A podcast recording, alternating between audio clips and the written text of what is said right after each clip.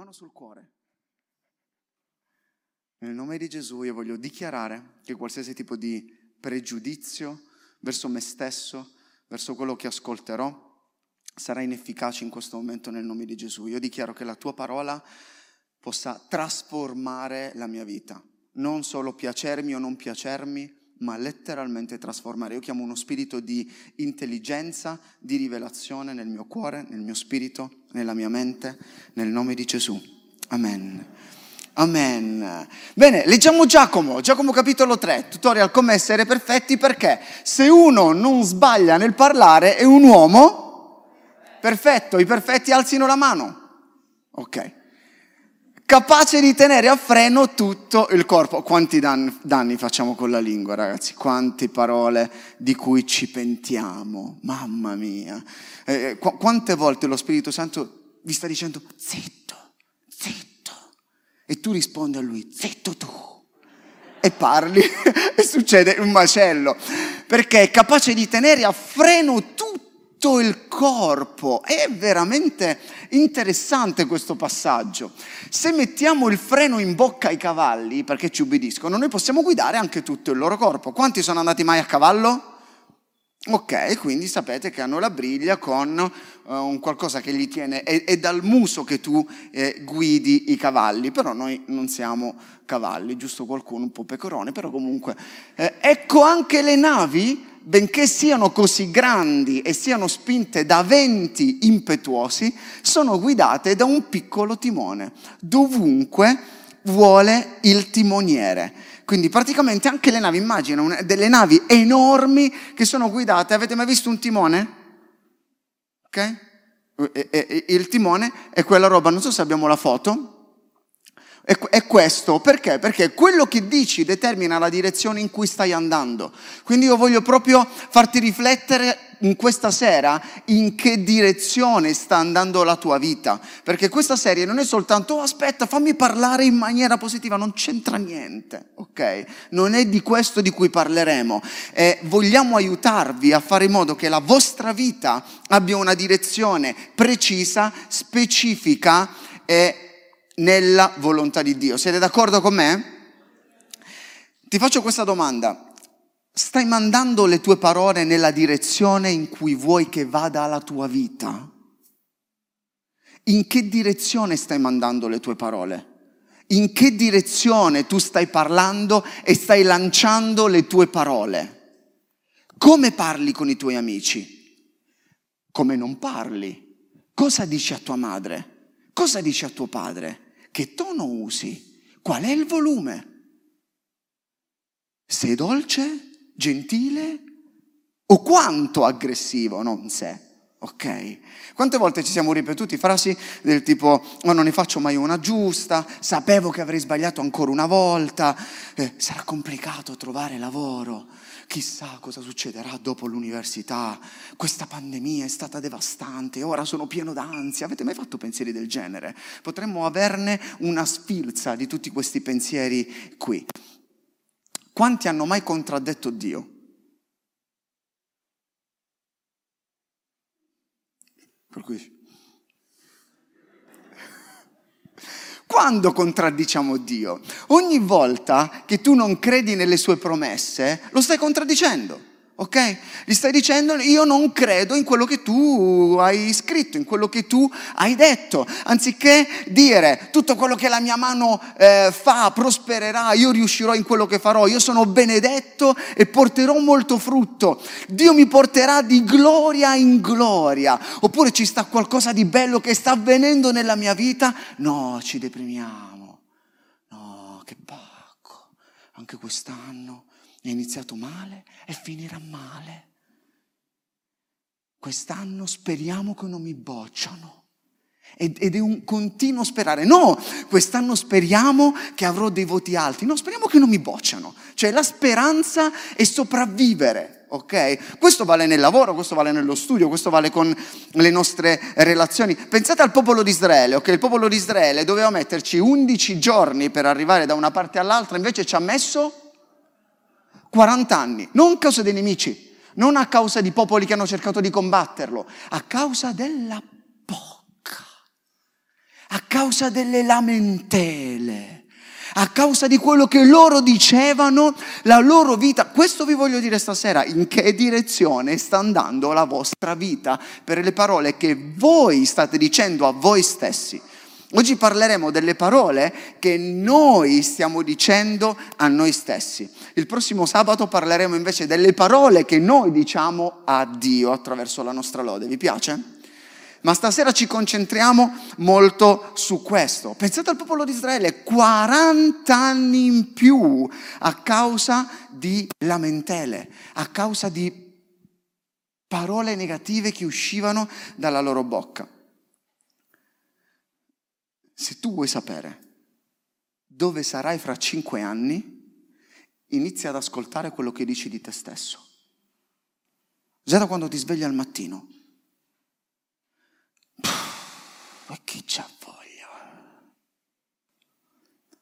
Oh, mamma mia, guarda, sta. speriamo che passa subito tipo gioia di vivere saltami addosso, no? Cioè, tutto quello che tu, ti succederà nella giornata te lo godrai, lo vivrai in maniera positiva. Noi iniziamo già a dirci queste parole ed è naturale, iniziamo a profetizzare sul nostro futuro. Non troverò mai la persona giusta. Non credo di riuscire a finire in tempo l'università. E se ancora le medie.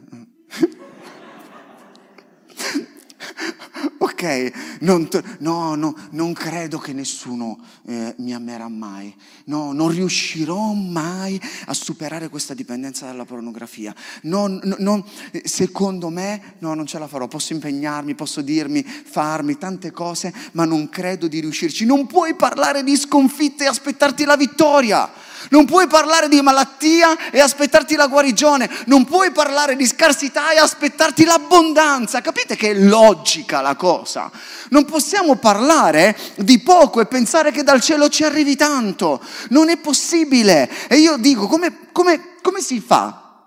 Noi che abbiamo la Bibbia, abbiamo davvero la, la, la, potenza di Dio nella nostra vita, il dunamis, non riuscire a credere nelle sue promesse e chi magari non conosce Gesù sa come parlare in maniera positiva perché l'universo gli risponde. Sono principi biblici Capite? E i principi biblici funzionano indipendentemente da quello che tu pensi, credi o fai, perché sono principi. Però è possibile che noi come cristiani, come credenti, non riusciamo, non riusciamo a vivere il vantaggio, il vantaggio di conoscere Gesù e del fatto che abbiamo lo Spirito Santo dentro di noi. Dobbiamo iniziare a parlare di vittoria di vittoria. Noi parliamo continuamente di sconfitta. Noi speriamo che me la cavo, speriamo che le cose succedano. Speriamo di andare alla Summer Week quest'anno. Eh. Speriamo, anziché dire io voglio dichiarare che arriveranno i soldi, io sono sicuro che andrò alla Summer Week, so che Dio provvederà ed iniziare a parlare in maniera, non è una questione di positiva, in maniera biblica. Ok? Secondo, perché andrà non come tu pensi, andrà come è scritto e tu puoi dichiarare quello che è scritto, però se tu pensi il contrario perché dovrebbe avvenire nella tua vita. Ok? Sei tu con la tua parola, vi ricordate sabato scorso che noi confermiamo la parola che arriva dal cielo perché noi siamo i testimoni di Dio. Chi c'era sabato scorso? Ok, quindi eh, avete, avete ascoltato tutto. Guardate, noi mangeremo i frutti della nostra bocca. Guardate questi versi. Guardate questi versi in proverbi, uh, abbiamo alcuni versi in proverbi, che Dicono così, Proverbi 18:20, con il frutto della tua bocca, della sua bocca, l'uomo sazia il corpo. E poi lo ripete, no? come a dire, magari non l'hanno capito. Si sazia con il frutto della sua bocca. Morte e vita sono in potere della lingua. Chi l'ama ne mangerà i frutti. È potentissimo questo verso, ragazzi. Nella Bibbia c'è così tanta potenza e consistenza. E poi Proverbi 12:14 dice, per il frutto della sua bocca l'uomo è saziato di beni e ognuno è reso secondo l'opera delle sue mani. Noi mangiamo in base a quello che esce dalla nostra bocca. Che cosa deve succedere in questa serie? Dobbiamo riprogrammare il modo in cui noi parliamo. Mentre stiamo preparando questa serie, eh, io e mia moglie ci aiutiamo ok? Attento, no, non parlare in questo modo. Guarda che ti stai lamentando, guarda che stai dicendo. E, e, e, magari c'erano delle volte in cui pensavo, ma io non mi lamento mai. Invece ti rendi conto, sii più intenzionale. Ascoltando quello che ti stiamo dicendo, inizi a riflettere, oppure aiutatevi tra di voi. Eh, guarda che ti stai lamentando. E guarda che stai parlando di sconfitta. E vedi, ancora una volta non stai dicendo che le cose andranno come Dio vuole, ma stai dicendo inizia ad ascoltarti e attento a quello che dici di te stesso, perché diventerai quello che dici continuamente. Speriamo di succederà quello. Tu diventi quello che dici continuamente. E noi non possiamo vivere in questo modo. Eh, qualche anno fa abbiamo fatto una serie su questo verso, 1 Timoteo 4. Guardate. 1 Timoteo 4, 12, che dice in questo modo. Nessuno disprezzi la tua giovane età, ma sii di esempio ai credenti. Allora, guardate, qua dice, nessuno disprezzi la tua giovane età. Chi non deve disprezzare? Neanche te stesso. Nessuno è, neanche tu puoi disprezzare te stesso, perché i primi a disprezzare noi stessi siamo noi. Non è una questione degli altri, non è quello che pensano gli altri, i nostri leader, i nostri pastori, eccetera, eccetera. È, è, è, fondamentale capire quello che noi pensiamo di noi stessi. Quindi se qua dice nessuno disprezzi il fatto che tu sia giovane, neanche tu, anzi prima di tutto tu. E poi mi piace perché Paolo dice a Timoteo, ehi devi essere d'esempio a tutti quanti. E poi fa una lista di aree di vita parlare, comportamento, amore, fede, purezza. Io non li avrei mai messi in quest'ordine. Okay? La prima area, forse li avrei messi al contrario, purezza, fede, amore, comportamento, parlare. Invece Paolo li capovolge. La prima area dice parlare. Sta dicendo a, a, a Timoteo, ehi, la prima cosa in cui devi essere un esempio è parlare, è parlare, è il modo in cui noi usiamo la nostra bocca. Le parole sono dei contenitori di potere, ragazzi. Se soltanto riuscissimo a comprendere che ripensare il nostro linguaggio significa immaginare una nuova forma di vita, significa dare una direzione diversa a tutta la nostra vita. Pensate ai doni dello Spirito. La maggior parte si manifesta attraverso la parola. Ok? Il dono profetico o tantissimi altri doni hanno bisogno della tua parola. Quando intercediamo, quando preghiamo, eccetera, eccetera. Quando dichiari benedizioni su te stesso, non sei positivo, sei profeta. Non è una questione di essere positivi, è una questione di essere profeti della nostra vita. E il profeta che cosa fa? Dichiara quello che avverrà perché Dio gliel'ha detto. E io amo un verso in Amos 2.11 che dice in questo modo, ho suscitato dei profeti tra i vostri figli e dei nazirei tra i vostri giovani.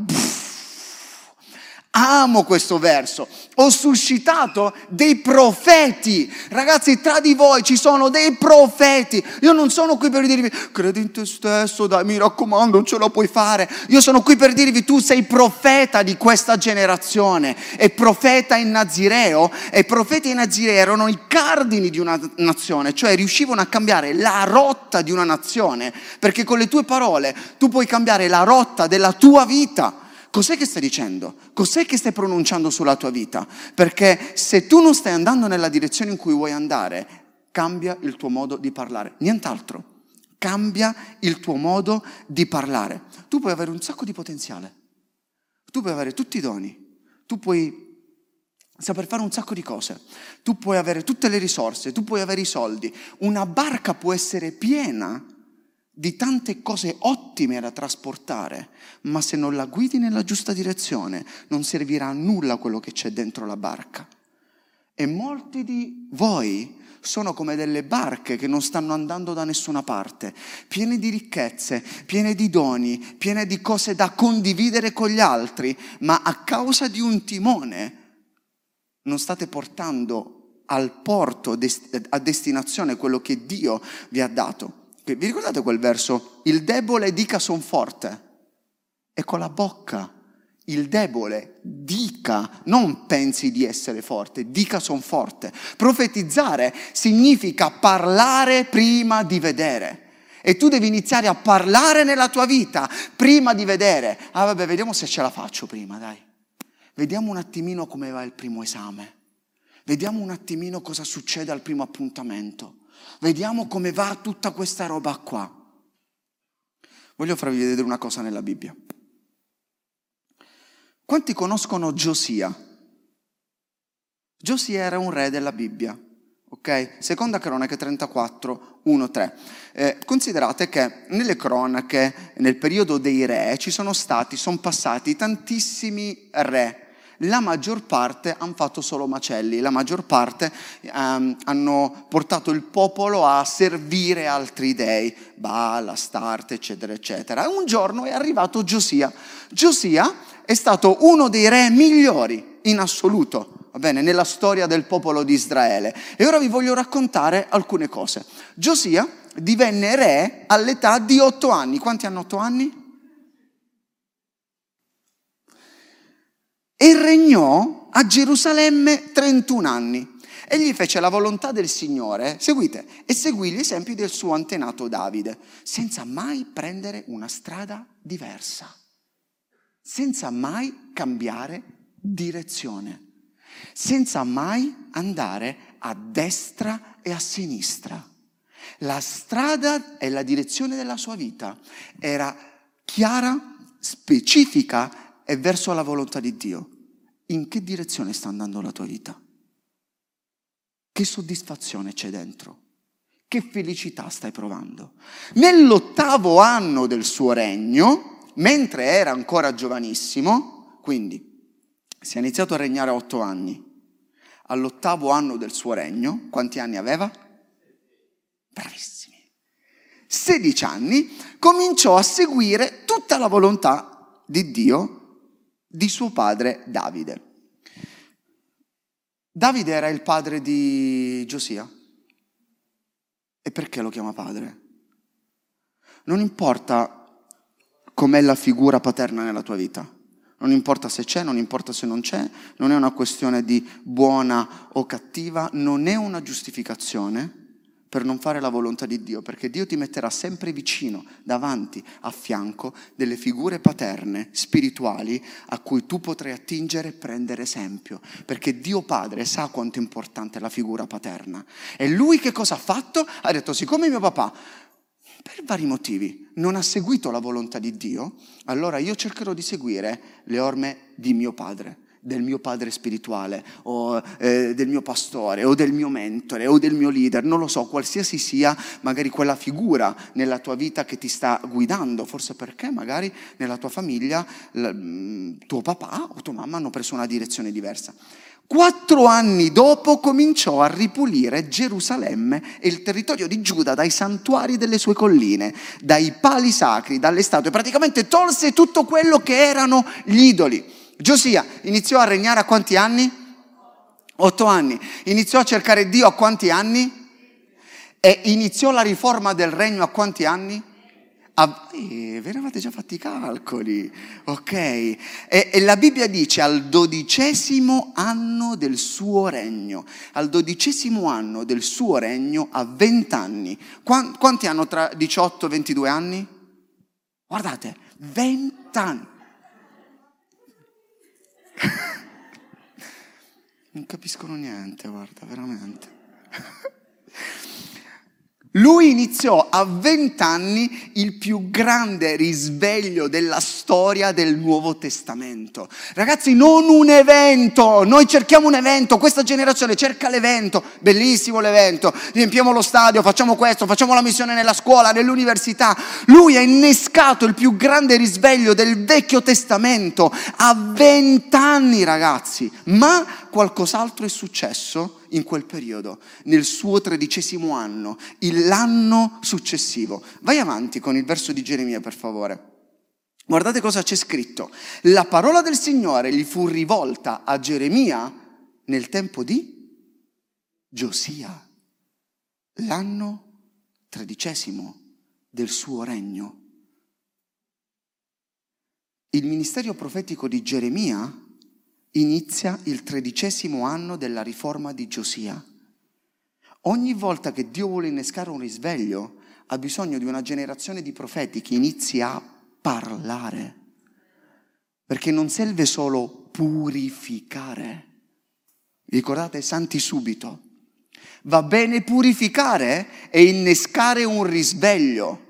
Ma poi nel tredicesimo anno noi vediamo che Dio sta chiamando Geremia per iniziare a profetizzare sul popolo di Israele. È chiaro fin qui? Fatemi un cenno se, se è chiaro.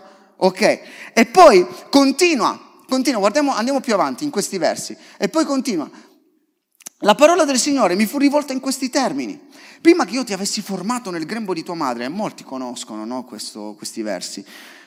Prima che tu uscissi dal suo grembo, io ti ho consacrato e ti ho costituito profeta delle nazioni. No? Quando qualcuno vuole incoraggiarti, dice: No, Dio, dalla, quando, dalla creazione sa che tu sarai profeta, che tu sarai questo. Geremia risponde: Ahimè. Vabbè, insomma, è una versione, però se volete usarla, ahimè, Signore Dio, io non so parlare perché sono un ragazzino. Io so postare ma non so parlare. Chiedimi di fare reel, quanti ne vuoi? Chiedimi di fare stories, Pff. ma non chiedermi di profetizzare. Guardate, andiamo avanti. Ma il Signore gli disse, non disprezzare la tua giovane età. Il problema non è la mia chiamata, il problema è quello che tu pensi della chiamata che io ti sto dando. Il problema è quello che la tua bocca sta dicendo della tua stessa vita. Non dire io sono un ragazzo. Smettila di usare quella boccaccia in quel modo lì.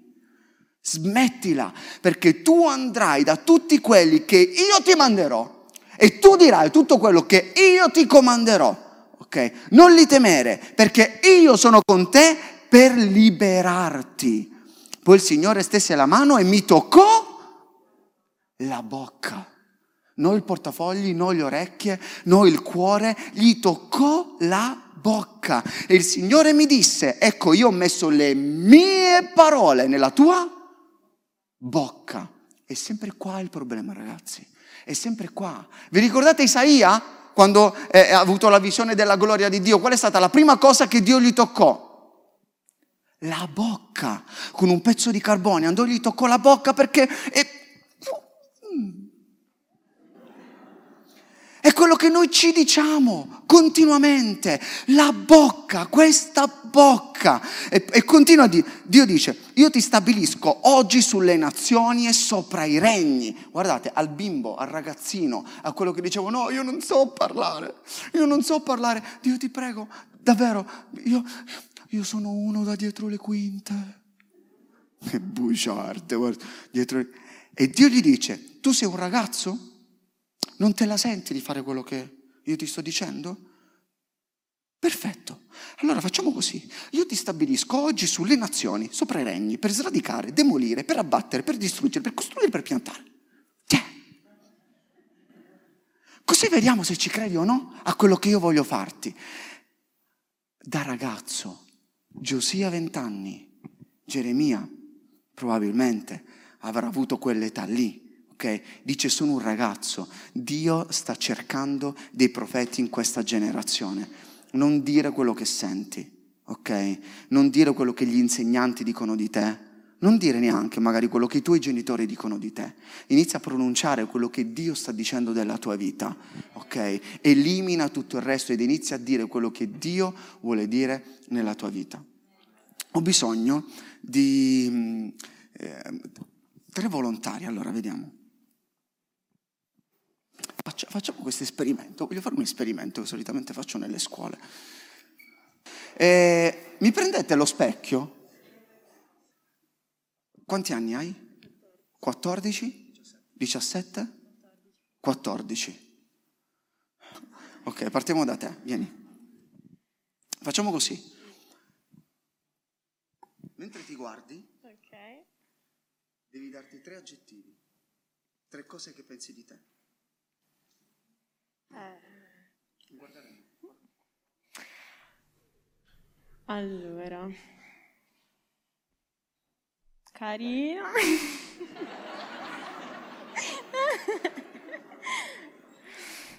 Ehm, carino. Carino. Poi Simpatica, mio nonno dice sempre Eh? simpatica e gentile. Sono aggettivi che nessuno usa mai comunque. Ok? Quindi carina, simpatica e gentile. Sì. Ci credi? A volte. Ok. Poche o tante? Poche. Dimmi qualcosa che credi sempre.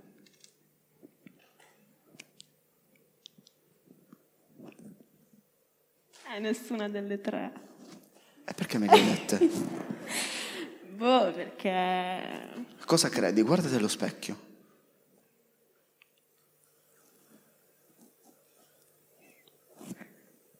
Potrei fare del mio meglio. Però, boh, non lo so. Cioè, boh, bei capelli e basta. Bei capelli, grazie. Grazie. Vieni.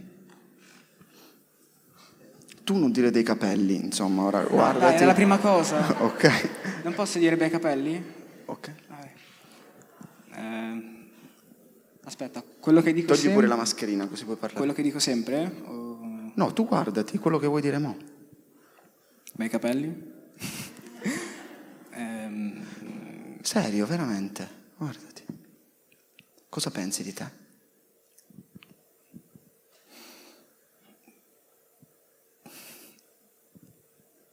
che sono basso, così. Ehm,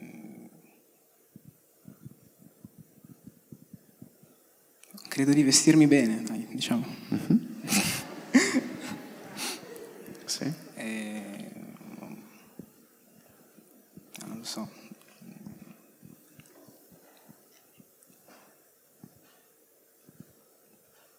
Ok. Bella camicia, sì.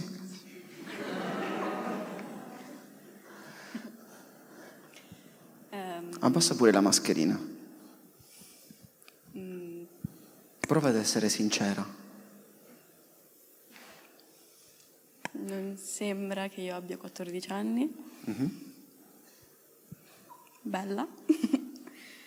e... mm,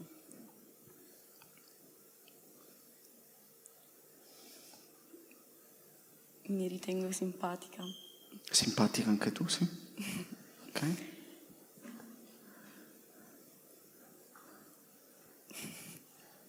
Grazie. Non sappiamo neanche guardarci allo specchio, sapete? Non riusciamo a resistere. Ora sono stati loro tre, fate un applauso ai ragazzi. E non sto qui a, a chiamare o- o- ognuno di voi, ok? Ma siamo superficiali, perché abbiamo paura di andare in profondità, non perché lo vogliamo essere. Avrebbero voluto dire la verità, c'era troppa gente qui. Però non sappiamo cosa dire di noi stessi. Non abbiamo delle cose positive da dirci. Ci pensiamo. Guardiamo se, come stiamo bene, come siamo vestiti, bei capelli. Nessuno si è guardato e ha detto, io sono coraggioso, io posso farcela. Io vedo un ragazzo che realizzerà la chiamata di Dio nella sua vita, nonostante tutto. Io vedo una persona che trema, ma continua ad andare avanti. Io vedo una persona che correrà veloce e anche se si farà male si rialzerà. Io vedo una persona che molte volte è ferita, però ha deciso di perdonare. Non lo diciamo. E questo è quello che dovete dire della vostra vita. Qualsiasi sia la vostra storia, dovete iniziare a dichiarare queste cose nella vostra vita. Noi lo facciamo, facciamo un altro tipo di esercizio, non questo, nelle scuole. E gli effetti sono devastanti tantissime volte. Sapete perché? Perché non ci conosciamo, noi non sappiamo guardarci negli occhi. No, lasciate stare negli occhi agli altri. Noi non sappiamo guardarci negli occhi a noi stessi. Noi non ci conosciamo, noi abbiamo paura di noi. Abbiamo paura di noi stessi. Allora sapete che cosa succede? Sui social facciamo vedere che è tutto perfetto e facciamo vedere un'esteriorità perfetta. Siamo tutti perfezionisti perché non riusciamo a mostrare in realtà la perfezione dentro di noi. Allora dobbiamo mostrare quello che appare bello perché dentro siamo distrutti e non sappiamo neanche riconoscere quali sono le nostre emozioni quello che proviamo, quello che sentiamo, quello che stiamo combattendo, quello che stiamo lottando, va bene? Perché significa anche guardarsi e dire io sto lottando con questo, io sono stanco, io vedo una persona stanca, vedo una persona insicura che sta cercando di superare determinate situazioni, ma tu non puoi risolvere una cosa se non sai da dove stai partendo. Non puoi chiederti a Dio di cambiarti da cosa? Cosa Dio deve cambiarti? Comprendete? Ragazzi, noi abbiamo bisogno di una generazione forte dentro, di una generazione che è dentro, è stabile, non importa quello che farai vedere fuori, ok? La gente ti giudicherà sempre, la gente avrà sempre da ridire, la gente è invidiosa e oggi c'è un mondo di haters, perché? Perché sono tutti nascosti e noi dobbiamo agire invece guardandoci allo specchio e dicendo io credo questo, nella mia vita. Poi vi darò un esercizio per questa settimana. Lasciamo pure lo specchio lì. Lasciamo pure lo specchio lì. Devi, devi imparare a credere a quello che tu... Allora, è stata fatta una ricerca, una ricerca. Una persona nella media, cioè tu, eh, parla a se stessa circa 5.000 volte al giorno. 5.000 volte al giorno. I ricercatori hanno detto che l'80% dei discorsi che noi facciamo a noi stessi sono negativi. L'80%, ok? Tu ti svegli, non avrei dovuto indossare quei vestiti, sono sempre in ritardo, non credo di passare questo esame. Mamma mia, credo di essere antipatica a quel professore. Perderemo sicuro la partita. Sarà un macello oggi. Ho sbagliato a parlare ancora una volta. Ecco, vedi, non sono abbastanza disciplinato. Non ne faccio una buona. Non sono poi così tanto attraente. Non sono capace di, sono capace di farlo. Forse dover perdere peso. E sono tutti pensieri negativi che appena ci guardiamo allo specchio iniziano a invadere e ci dimostriamo ogni giorno che non siamo capaci. Cioè ci guardiamo allo specchio e ora ti dimostro che non ce la fai. E con i nostri pensieri ce lo dimostriamo. Non ti chiedo quante volte hai pensato delle cose simili, perché in un modo o in un altro ognuno di noi ha vissuto t- tutto questo. Voglio incoraggiarti a trasformare il tuo vocabolario. Iniziate a parlare per fede. Iniziate a parlare per fede. Se tu non credi, inizia a parlare per fede. E ora ti voglio dire, poi pregheremo insieme, sei cose che devi evitare come la peste del nostro modo di parlare. Ok? Sei cose da evitare come la peste. Bene. Guardate, numero uno, generalizzazioni. Il nostro problema è generalizzazioni. La prossima volta in sei slide diverse. Generalizzazioni. Guardate, usa, noi molte volte usiamo sempre eh, parole come sempre, mai, tutto, nessuno. Vi capita? Non c'è niente da fare, non ci riuscirò mai. Ce l'hanno tutti con me. Tutti gli uomini sono uguali. Sono uguali nessuno mi amerà mai come merito le cose non cambieranno mai ed iniziamo a generalizzare nella nostra vita e creiamo questo tipo di realtà che, non, eh, che, che chiude la porta al cambiamento perché generalizziamo e così non riusciamo a curare le nostre ferite. Spesso lo diciamo, non sono tutti gli uomini uguali, non sono tutte le donne uguali, sono le tue ferite che sono sempre le stesse. E fino a quando tu non guarirai le tue ferite, le cose nella tua vita non riusciranno a cambiare perché generalizzi.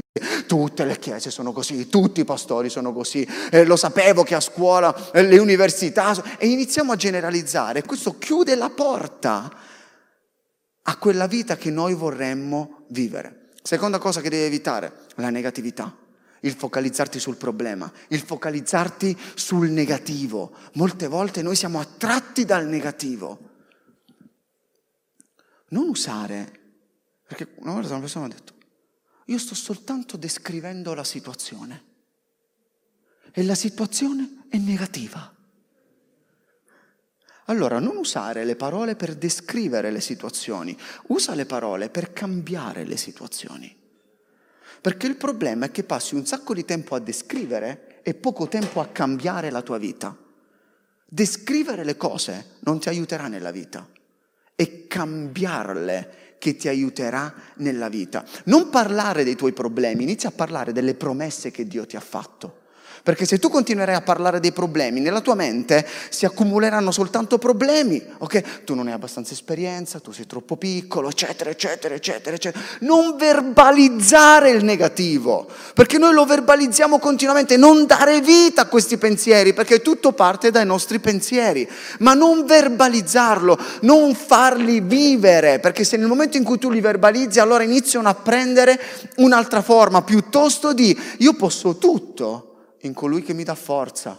E questo problema, non sto ignorando il problema, ma io dichiaro che questo problema sarà risolto.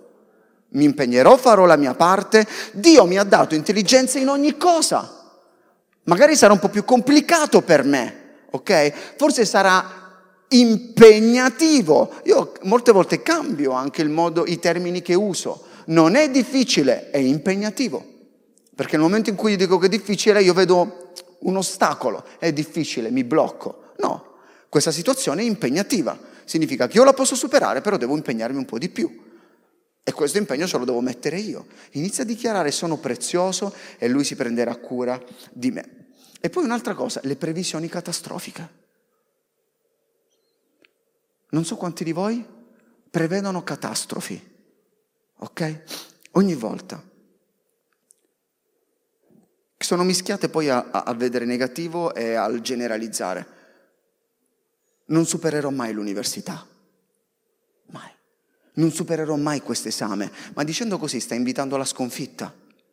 Non ho così tanti talenti. Dicendo così tu stai invitando i limiti nella tua vita. Non realizzerò mai i miei sogni perché non ho i soldi e non posso andare in missione. Dicendo così, tu stai invitando la mediocrità nella tua vita e non puoi vivere in questo modo invitando la mediocrità nella tua vita. E poi un altro problema del modo in cui noi parliamo a noi stessi è la lettura del pensiero. Guardi gli altri, magari qualcuno, dice, mm, mi sta guardando male, non gli piaccio, sicuro. Oppure devi andare a chiedere qualcosa a una persona e tu prima di andare dici, dirà di no, guarda, proprio sicuro come la morte. Okay. O guardi qualcun altro e dici, mm, è arrabbiato con me. E iniziamo a, a leggere, a meno che tu non abbia dei poteri paranormali, non puoi leggere il pensiero di qualcuno. Ti è mai successo di pensare che quella persona fosse arrabbiata con te? Invece non ti stava proprio neanche calcolando. Cioè, eh, anzi, era meglio che fosse stata arrabbiata e non essere ignorati totalmente in questo modo. Fai attenzione perché questo influenza il modo in cui tu ti parli. Numero 5, la rassegnazione è il modo in cui diciamo, ecco, uff, ancora un'altra volta. Oppure, te pareva? Tutti noi abbiamo detto meno una volta, te pareva? Ecco come immaginavo. Sapevo che sarebbe finita così. Perché lo diciamo per aumentare la nostra autostima, non hai visto che ci avevo ragione? Che ho perso ancora una volta? Figurati se me ne va una giusta. Anziché rassegnarti, anziché usare questi linguaggi, inizia a dire Dio ti prego combatti tu le mie battaglie. Dio prendi in mano la mia vita e combatti tu le mie battaglie. E numero sei, e poi pregheremo insieme, etichettarsi. In Matteo 12 c'è scritto, poiché, poiché, poiché, poiché, poiché in base alle tue parole sarai giustificato e in base alle tue parole sarai condannato. Per tanto tempo mi sono etichettato io, perché la mia carriera scolastica non è stata bellissima, ho cambiato tre scuole superiori, primo anno di università non avevo fatto neanche un esame, ho fatto il primo esame soltanto per prendere la borsa di studio, ho continuato a dire bugie a mio padre dicendo che stavo prendendo tutti i 30, invece non avevo dato neanche un esame e, inizi- e poi ho dovuto prendere 30. ero un genio. E ho dovuto prendere 30 a quegli esami dal secondo anno in poi. Ho finito l'università eh, un anno fuori corso, ma perché poi Dio è stato buono. E ho iniziato a etichettarmi, perché anche gli altri mi etichettavano. Le superiori ero il quattro occhi, ero il latitante. Eh, le persone iniziavano a parlarmi così in maniera negativa. Eh. E anche se io facevo quello lì, vabbè, che vuoi che mi facciano queste parole. Però questo ha iniziato a creare delle crepe nel mio cuore. E queste crepe magari non, non le ho ehm, espresse con uh, un certo tipo di insicurezza, cattiveria o rabbia in quel caso. Nella mia vita ha generato indecisione, sfiducia. Ognuno di noi esprime poi il modo in cui noi parliamo in maniera diversa, in base alla nostra vita, in base a quello che noi stiamo vivendo non devi dire io sono uno stupido, ok? Piuttosto di ho fatto una cosa stupida, perché quella cosa è stupida, molto stupida. Tu non lo sei. Se continui a farla ci diventi, ma, ma tu non lo sei. Ok? Ma non dire sono uno stupido non sono molto brava a cucinare, il cibo va a finire tutto nelle mie cosce. Ed iniziamo a guardarci. Prendo sempre il raffreddore in questo periodo. E tu dichiari quelle robe. Guarda sicuro, il primo quadrimestre andrà bene, il secondo... Perché il secondo perché sennò la vita è troppo bella. Ed iniziamo a dichiarare queste cose. È come se le cose non potessero andare sempre bene nella nostra vita. No, no, non può, non può andare sempre tutto bene nella nostra vita. Giosuè 1.8. Giosuè 1.8, guardate cosa c'è scritto in Giosuè 1.8. Questo libro della legge, che sarebbe la Bibbia, non si diparta mai dalla tua bocca, ma meditalo giorno e notte. Non si diparta mai dalla tua bocca. E molte volte noi diciamo, devi leggere la Bibbia tutti i giorni. Non devi solo leggere la Bibbia tutti i giorni. Qua dice che questo libro non si deve allontanare dalla tua bocca,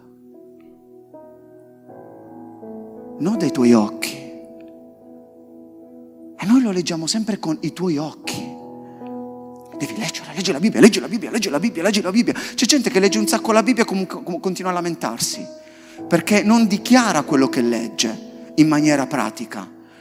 Qua Mosè sta dicendo a Giosuè, non si diparta mai dalla tua bocca, ma meditalo giorno e notte, continuamente, continuamente, non soltanto in chiesa, non soltanto quando devi dichiarare delle robe, ma continuamente. Questo sta dicendo, tu sei un profeta e qualsiasi cosa, qualsiasi parola uscirà dalla tua bocca sarà una parola che costruirà o demolirà. E poi dice, perché allora riuscirai in tutto quello che farai e prospererai. Se c'è qualcosa che non sta andando nella tua vita, forse devi cambiare il tuo modo di parlare. Anzi, togli il forse. Se qua dice tutto quello che farai prospererà, se c'è qualcosa che non sta prosperando, allora c'è qualcosa che devi dichiarare nella tua bocca. Marco 5:25, vi ricordate la donna del flusso di sangue? 12 anni malata, arriva da Gesù nel, tra la folla, lo tocca e guarisce e dice, Gesù venne dietro tra la folla e gli toccò la veste perché diceva, se riesco a toccare quel vestito sarò guarita.